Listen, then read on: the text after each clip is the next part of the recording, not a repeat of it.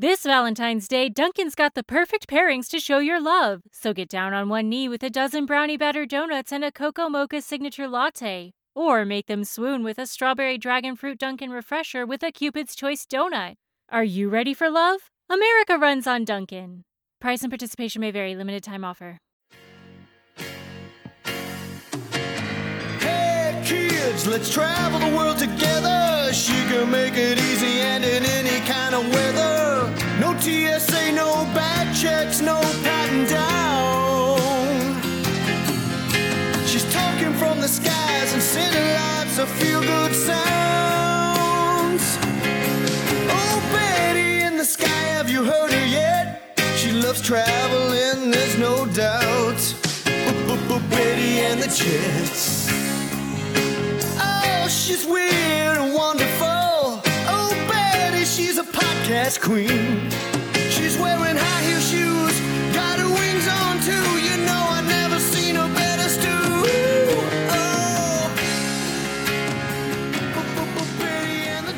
Hello, and welcome to Betty in the Sky with a Suitcase. I'm Betty. I'm a flight attendant for a major airline, and I bring you stories from the airplane, from the flight attendants and pilots, and from traveling around the world. This episode, we have about half stories about my November Africa trip and half airplane stories. We hear about lions, life vests, doctors, crew rest, hippos, soap, and body odor. the music from the show I recorded at the Kenna Beach Hotel in Zanzibar. Let's get on with the show. I was talking to a new flight attendant in the galley, and uh, there was a guy flight attendant who was quite a bit senior to me. And I was telling the young girl, I'm like, you know, they didn't. We didn't have cell phones. When I started, we had beepers. He goes, "Oh, I, I, I started before that." It's like before there were pagers or beepers, you had to basically stay home when you're on reserve, when you were on call, because you didn't have any way for scheduling to get a hold of you. So he said before he became a flight attendant, and one of the reasons he became a flight attendant is that he lived in an apartment complex in a city with a big airline hub. And he said, I'd be at the pool, and there'd be these beautiful women in their bikinis and bathing suits, like a whole bunch of them. But he said the weird thing was they had a phone with like a 500 foot phone cord. that went from one of the apartments. he said, and I, I was, he said, before I found out they were flight attendants, I'm like, what are these beautiful women doing with this phone with the, with the unbelievably long phone cord? But this is, they would tell scheduling, they would call scheduling and say they'd be at this number. They had bought this really, really, really long phone cord so that they could sit out at the pool together. And he said, every once in a while the phone would ring and one of them would be like, ah, gotta go to work. And he decided that that was a place he wanted to work with women who looked like that. Episode, I was saying sometimes in Africa, the rules or your itinerary or whatever are a little loosey goosey. So it's the first day of my game drive in Selous. Very excited and surprised that I have my own vehicle, driver, and guide. That was. My, my safari wasn't even that expensive. I just think there's not that many people in that park or tourists. Anyway, uh, so it's time for the briefing in the car before we go in the park. And my guide, who's super nice, young guy, says, uh, okay, so you cannot get out of the vehicle. We have wild animals that can be dangerous. You cannot get out of the vehicle. So keep hold of your stuff because, like, say you drop your camera or your hat, it might just be lost because you cannot get out of the vehicle. Okay? I'm good with rules. I'm like, got it. Don't drop anything. No problem. And then he says, uh, if you have to go to the bathroom, just let us know and we'll let you out. And I'm thinking, hold on. If I drop my camera, it's gone because you can't get out of the vehicle. But if I have to go to the bathroom, I can get out of the vehicle and go in the bush. Okay, this doesn't make any sense to me.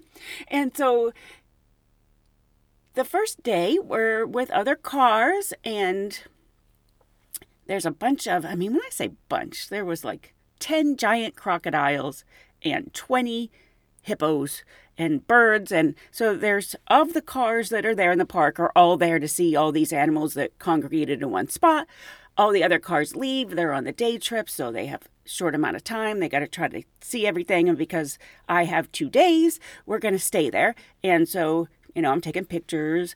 And then we go to drive away, and the car's stuck.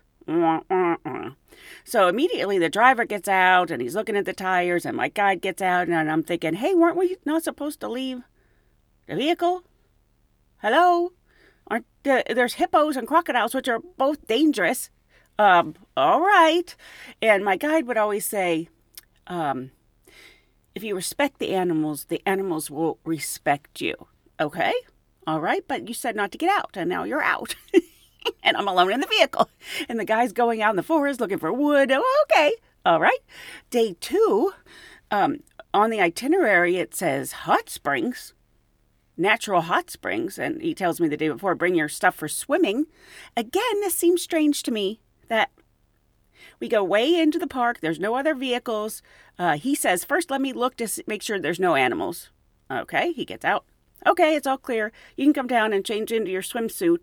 Again, I'm thinking, well, should I be changing into my swimsuit? Basically, getting naked where you're not supposed to get out because of the wild animals. But okay, went in solo.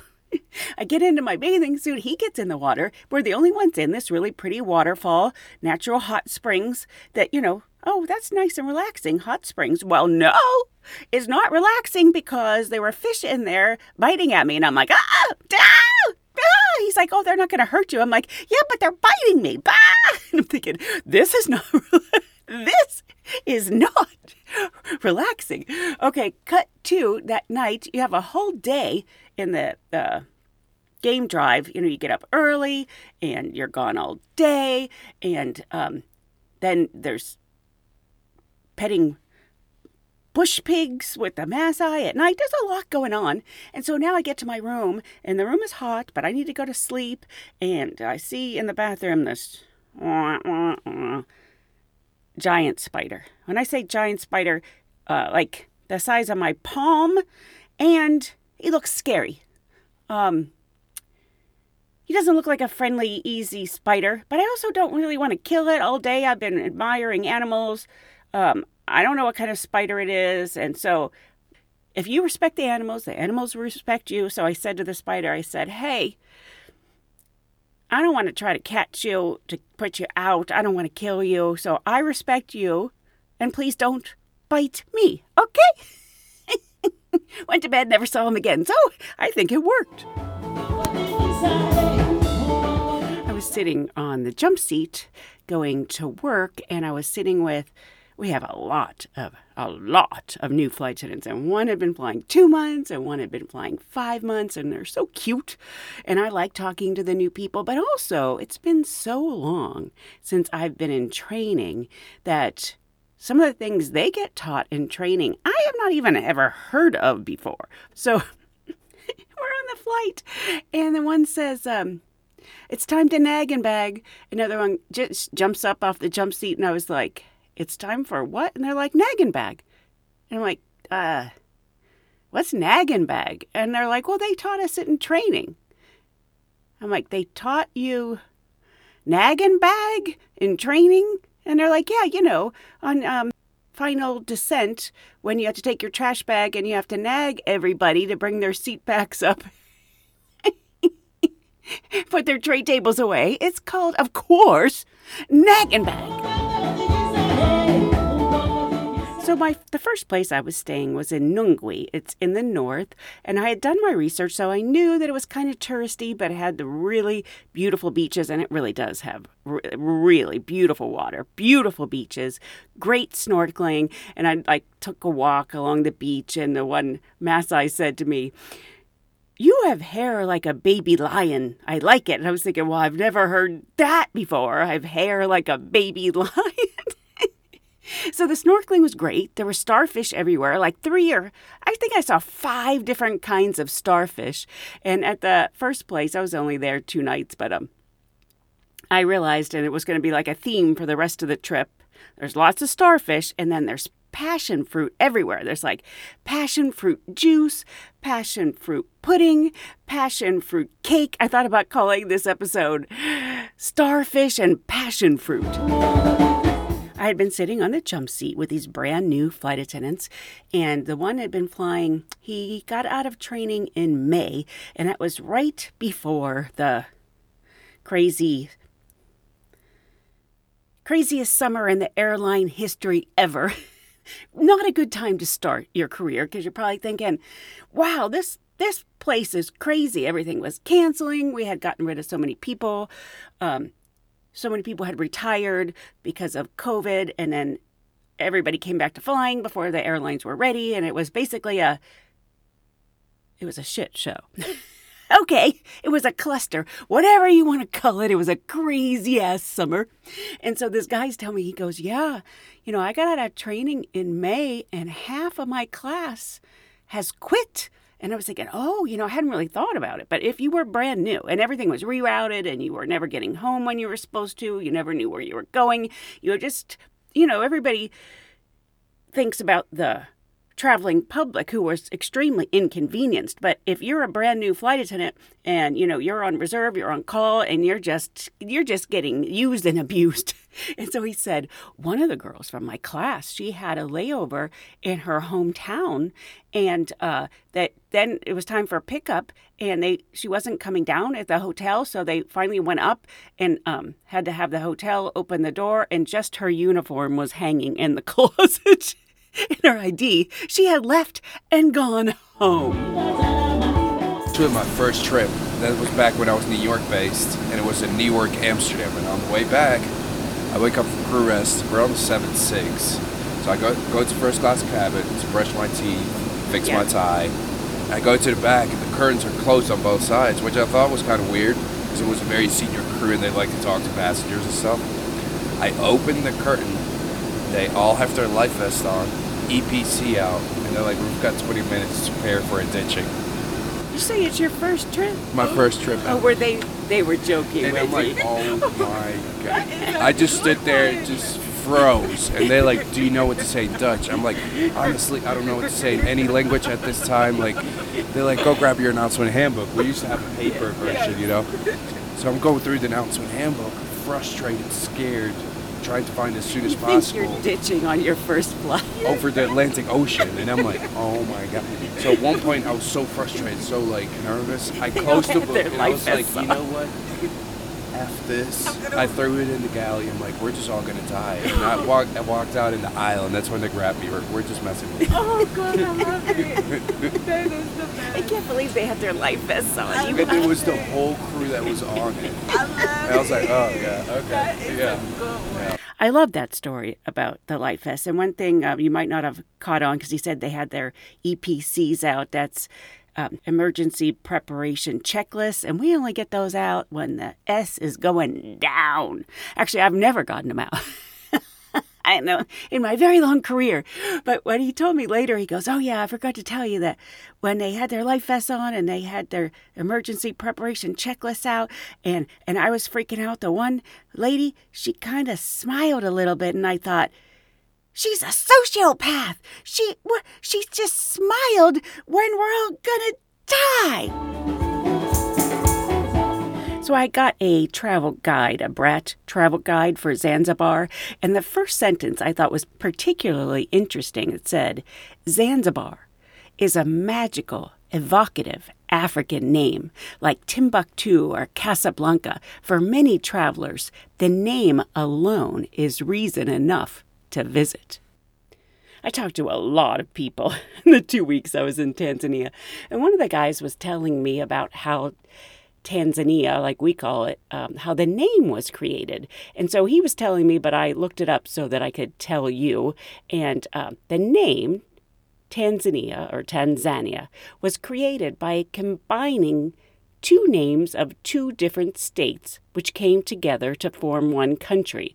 The two were called Tanganyika, which is the mainland, and the island of Zanzibar. The name Tanzania is derived from the first three letters of the two states, Tan and Zan, and the addition of the two vowels in the names of the two states, which is I and A, to form Tanzania. Tanganyika is the combination of two words in the Swahili language of tanga, which means to sail, and nyika, which means wilderness or uninhabited plains. Therefore, the word Tanzania loosely translates to sail into the wilderness. This new flight attendant, I was sitting on the jump seat going to work, and uh, she said, um, Oh, this pilot told me that there's only two jobs that people never retire from a flight attendant and Santa. I thought that was really cute. So, some of you might have gotten maybe some Amazon gift cards for Christmas. And if you're going to buy something on Amazon, I ask you to possibly consider being so generous to go to my website, bettyinthesky.com. Click through any of the Amazon links. It doesn't cost you anymore, it supports the show. And I like to see what people buy. This past month, somebody bought The Stupidest Angel, a heartwarming tale of Christmas terror. Interesting another book called No Snakes in Iceland, and a book called Vacuuming in the Nude and Other Ways to Get Attention. Interesting. so, if you're going to buy something on Amazon, just consider going to my website, and I thank you so very much.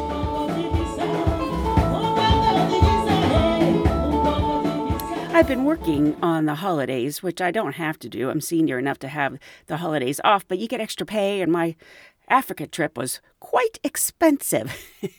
so it's actually nice to be able to work and make some extra money, but I consequently I'm flying with a lot of very new people and some not so new people but who can't hold anyway, just flying with a lot of very young people.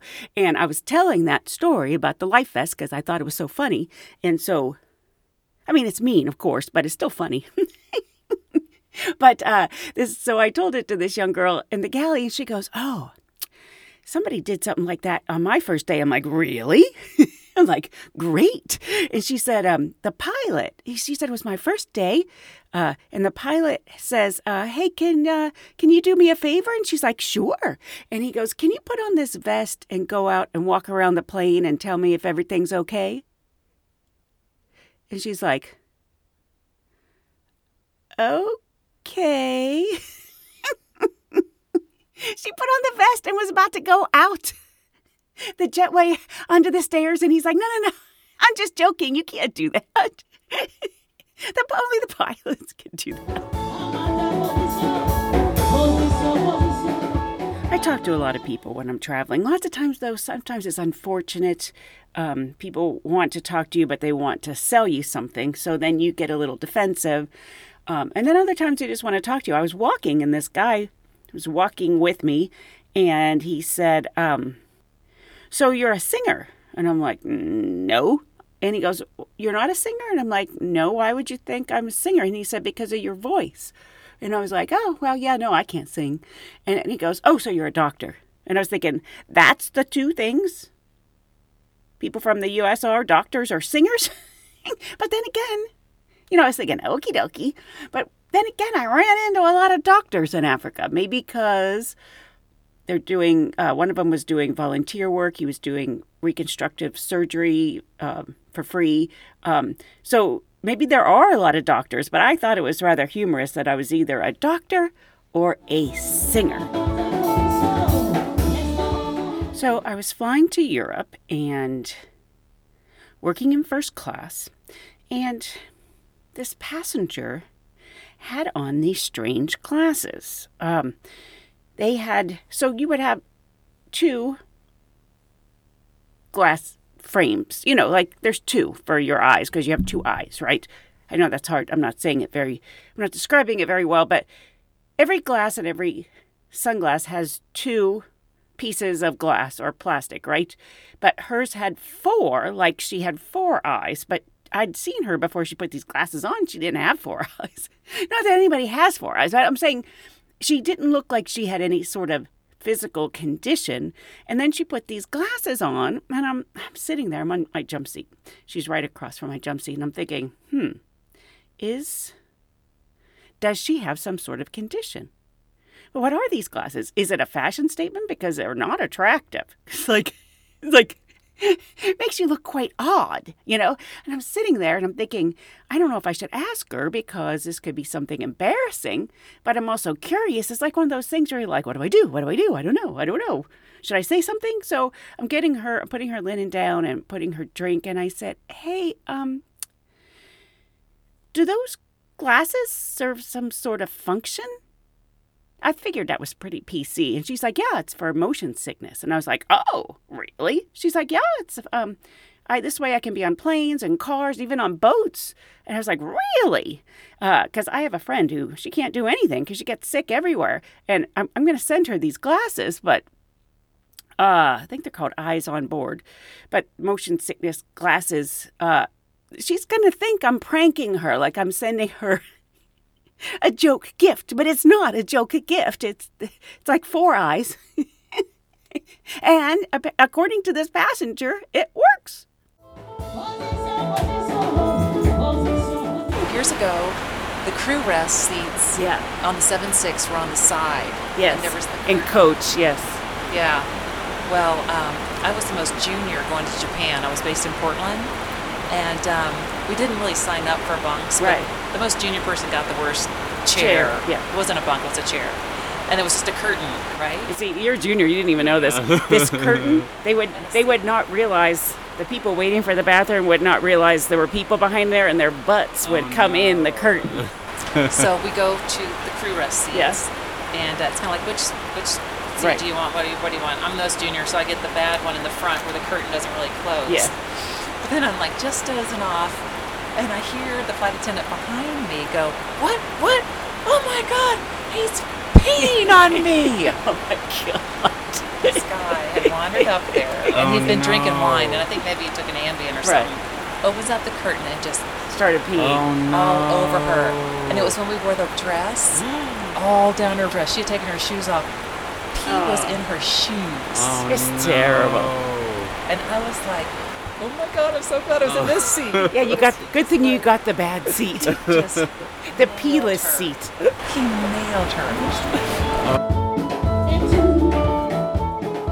So then we're we have the hippos and the crocodiles, and um, there's lots of birds. I'm really enjoying myself, and I learned some things on this boat safari that I've spent quite a bit of time in Africa that I did not know. He was saying that hippos can't swim, and I'm like, what do you mean hippos can't swim? They spend uh, almost all their time in the water, and he said, yeah, they just walk on the bottom they stay in shallow water. They don't swim. They just walk on the bottom. And I was thinking, hippos can't swim?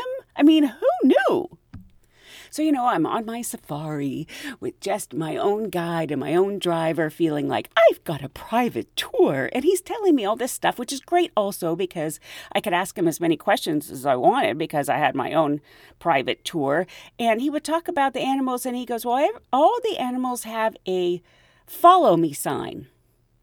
And I was like, a what sign? He's like, you know, a follow me sign. He's like, so when all the animals are running, they can know who to follow. That's their type of animal. And he said, you know, like the impalas have the M on their bum, and lions have or have, um, they have darkened color behind their ears. And he said, yes, uh, they're called follow me signs. And I was thinking, who knew? So I've been lucky enough. We just started service uh, to Maui, and I've been flying Maui, and it's just lovely because you know I love to snorkel, and it's really, really, really, really, really, really nice to snorkel at work. Anyway, I'm working a flight to Maui, and it's a nine-hour flight, and this is something. It's kind of hard to explain to passengers. It's kind of like the Star Trek theme, you know, the good of the one versus the good of the many. And you're going, what are you talking about? What? Back up there. What I'm saying is, okay, so we had, it's a meal service, a hot meal service, and we had loaded all the meals on top of the car to go feed 250 people, right? And there's four of us. That's a lot of people to feed.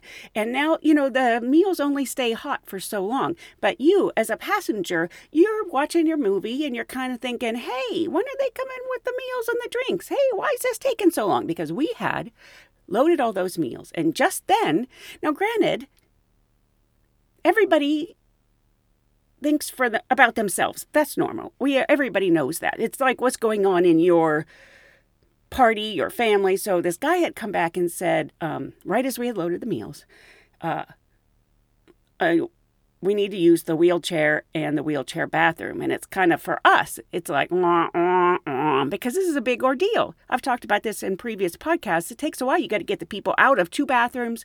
You got to unlock the door. You got to open the door to make the bathroom bigger. And this is no fast process. And now we have 250 meals loaded, ready to start. But you can't tell the guy that the person in his party who needs a wheelchair, you can't say, oh, you can't use it now. Of course, of course not. So we go to run and try to hurry to get this done, but it's just not a fast process because you can't hurry up the people that are in the bathroom to get out. And uh, the purser in charge, in coach, made a what seemed like a wise decision. So she said, "Okay, so." Because there was there is the possibility of taking all the meals, which isn't a fast process, put them back in the oven to wait till we're done with this wheelchair thing. And she said, Hey, this is what we'll do.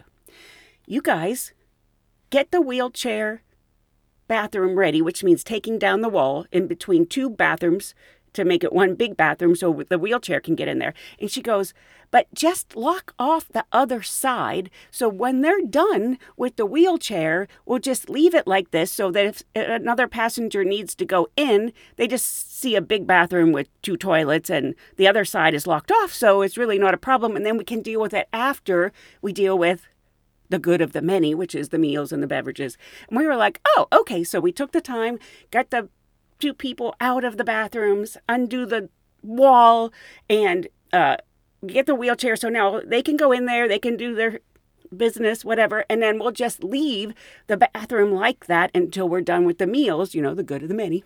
And when I talk about this, the good and the many, I'm going to back up just a second. It's not just that incident. This happens a lot where you have 250 individuals that all have their own needs and sometimes it's important. So then you have to have the good of the many has to wait because you got something important happening with this one passenger you know so everybody else just has to wait. So back to the wheelchair. So now we think we're good. We're out there doing the meal and beverage. The nice guy had helped me with the getting the this nice male flight attendant helped me get the wall down he had been going back to get more meals or whatever, and uh, he thought that I had replaced the wall because he looked in and the wall was back. And so he th- thought, oh, okay, she did it. Must have, like, when I'd gone back to get something, we're on different aisles. So he went over and unlocked the other bathroom. Now, I had not done anything. I guess we had to surmise later, because later when we are done with the service, I said, Oh, so you got the wall? And he goes, No, uh, you got the wall. And I'm like, I didn't get the wall. And he's like, Well, I didn't get the wall. I thought you got the wall because it was back. So I unlocked the other side. And I was like, because now, now we got another situation to deal with here because a passenger apparently went in there, thought it seemed weird that there were two toilets and two sinks with the wall, eh, and it just, I we assume he put the wall back, but he can't lock it. He doesn't have a way to lock it. So now we have an unlocked wall between two bathrooms with two strangers where, you know, they moving around there, they could open that wall mistakenly, and then you have two people uh, partially dressed, whatever. So we were like, ah! run back up there. We got to wait till the people come out. Luckily, nothing happened. but that was potentially a really bad situation. We were in the crew van going uh, to the hotel in Maui. Yay, Maui! Love Maui. Hadn't been in so long. Just love the air there. Oh, I got to see a sea turtle. So fun.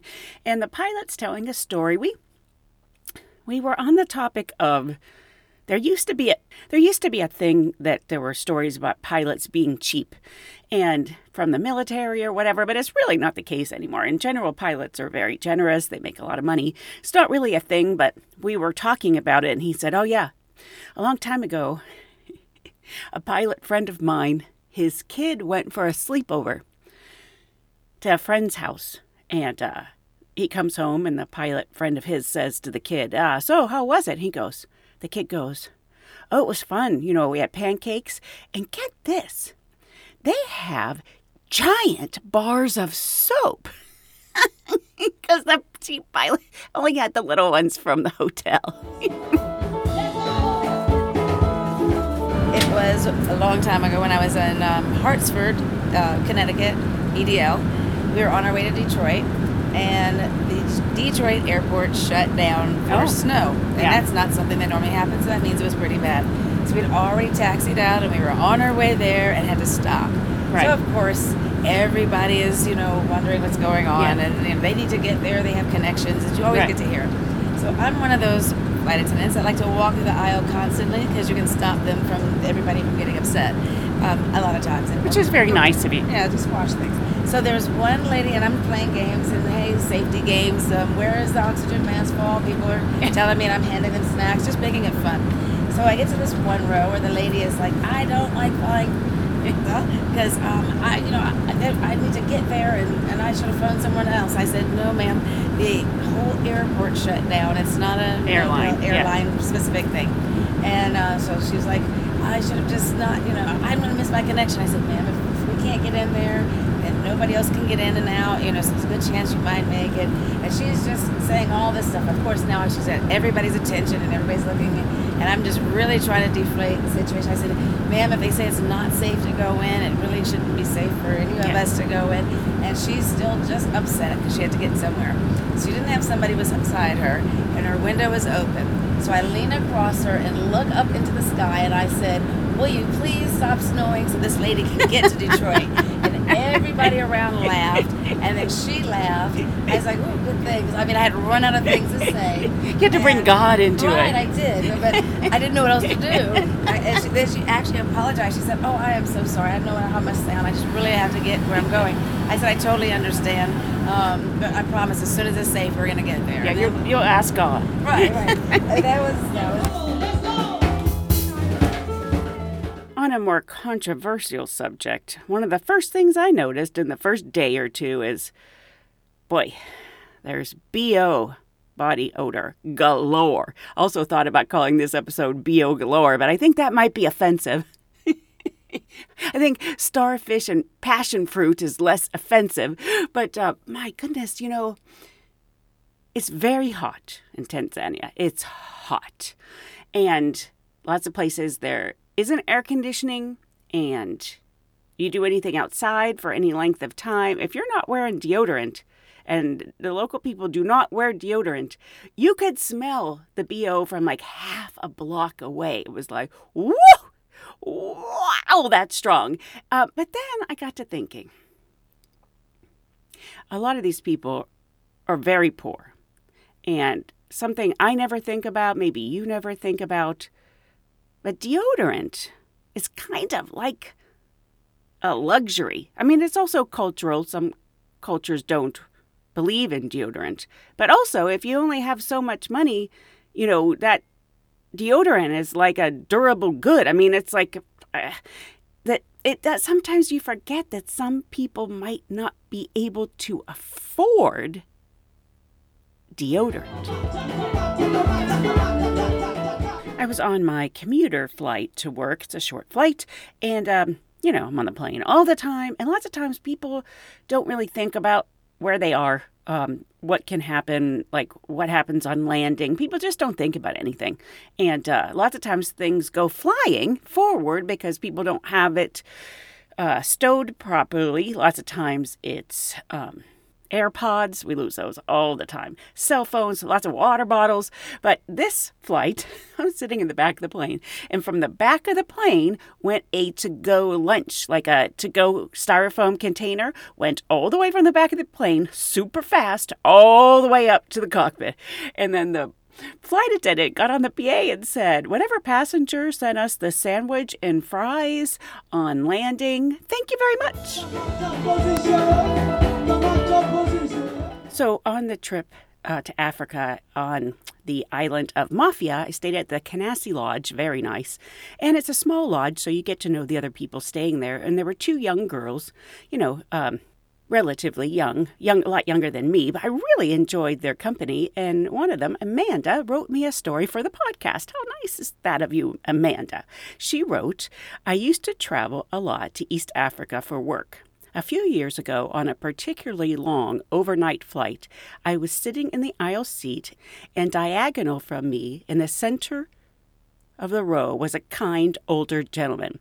It was a relatively empty flight, so we ended up exchanging some pleasantries before takeoff. After the dinner services, I put on my headphones to try to sleep when I hear this very loud elevator like music coming from the direction of the kind older gentleman. As you know, it's quite rude to play your music sans headphones in the middle of the night when I'm trying to sleep. As I take off my eye mask and peer over to see what in the world he's doing, I see that he's looking at his phone. And on his phone is a naked woman on a swing. As I'm staring at him and at the phone, the woman swings back and then swings forward, and her vagina is right there on the screen like it's taking up the entire screen. And he's watching it as if it's an everyday video thing that you would do in a public place. There's no one sitting in the row, so he continues to watch his porn as I quickly put my eye mask back on and turn up the music in my headphones and try to forget what I just witnessed. Somehow, I eventually fell asleep, even with the elevator music still faintly playing in the background. The moral of the story number one, don't forget your noise canceling headphones at home. And number two, be wary of overly kind older gentlemen on long flights. Hotel, I was so excited after our little briefing. Um, the room was really nice. Everywhere I went, they put out flowers on your bed, fresh flowers. It's just, oh, it's like hospitality is in their blood in Africa. It's just, they really treat you like a princess. It's just, lovely. So, um, I was all impressed with my room, but I had been snorkeling in the place before and I had wet clothes. So, one of the first things I did I, while I was unpacking was to go out on the balcony. Um, they had like a drying rack out there, which is very nice. So, I was going to put my swimsuit and my rash guard out there so it could start to dry. And then I realized, wah, wah, wah, I'm locked out on the second floor balcony. it's like, okay. and uh, at one point, I'm like looking around going, oh, can I climb down from here? I'm wearing a skirt. Yeah, I'm going to just climb down. And actually, the hotel before there was a little sign that had a little sign with a little person. So it's for all the languages, basically, don't climb down. And here I was thinking, why would anybody climb down? I mean, nobody, why would you climb down off the second story balcony? And now I'm looking around going, how do I climb down off this second story balcony? But instead, I was just like, help! Hello! Anybody? Anybody? Hello? you feel so stupid. But anyway, I did get somebody, and I'm like, I, I, I can't get it. I'm locked out here. Help! Well, that's about it for this episode of Betty in the Sky with a Suitcase. I hope you'll join me again next time so we can travel around the world together. Thanks. Bye.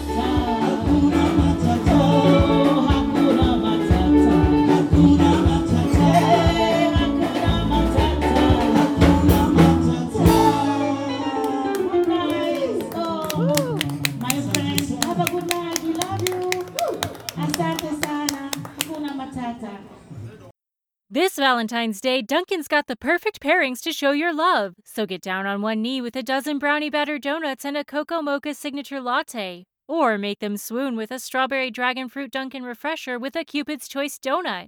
Are you ready for love? America runs on Dunkin'. Price and participation may vary, limited time offer.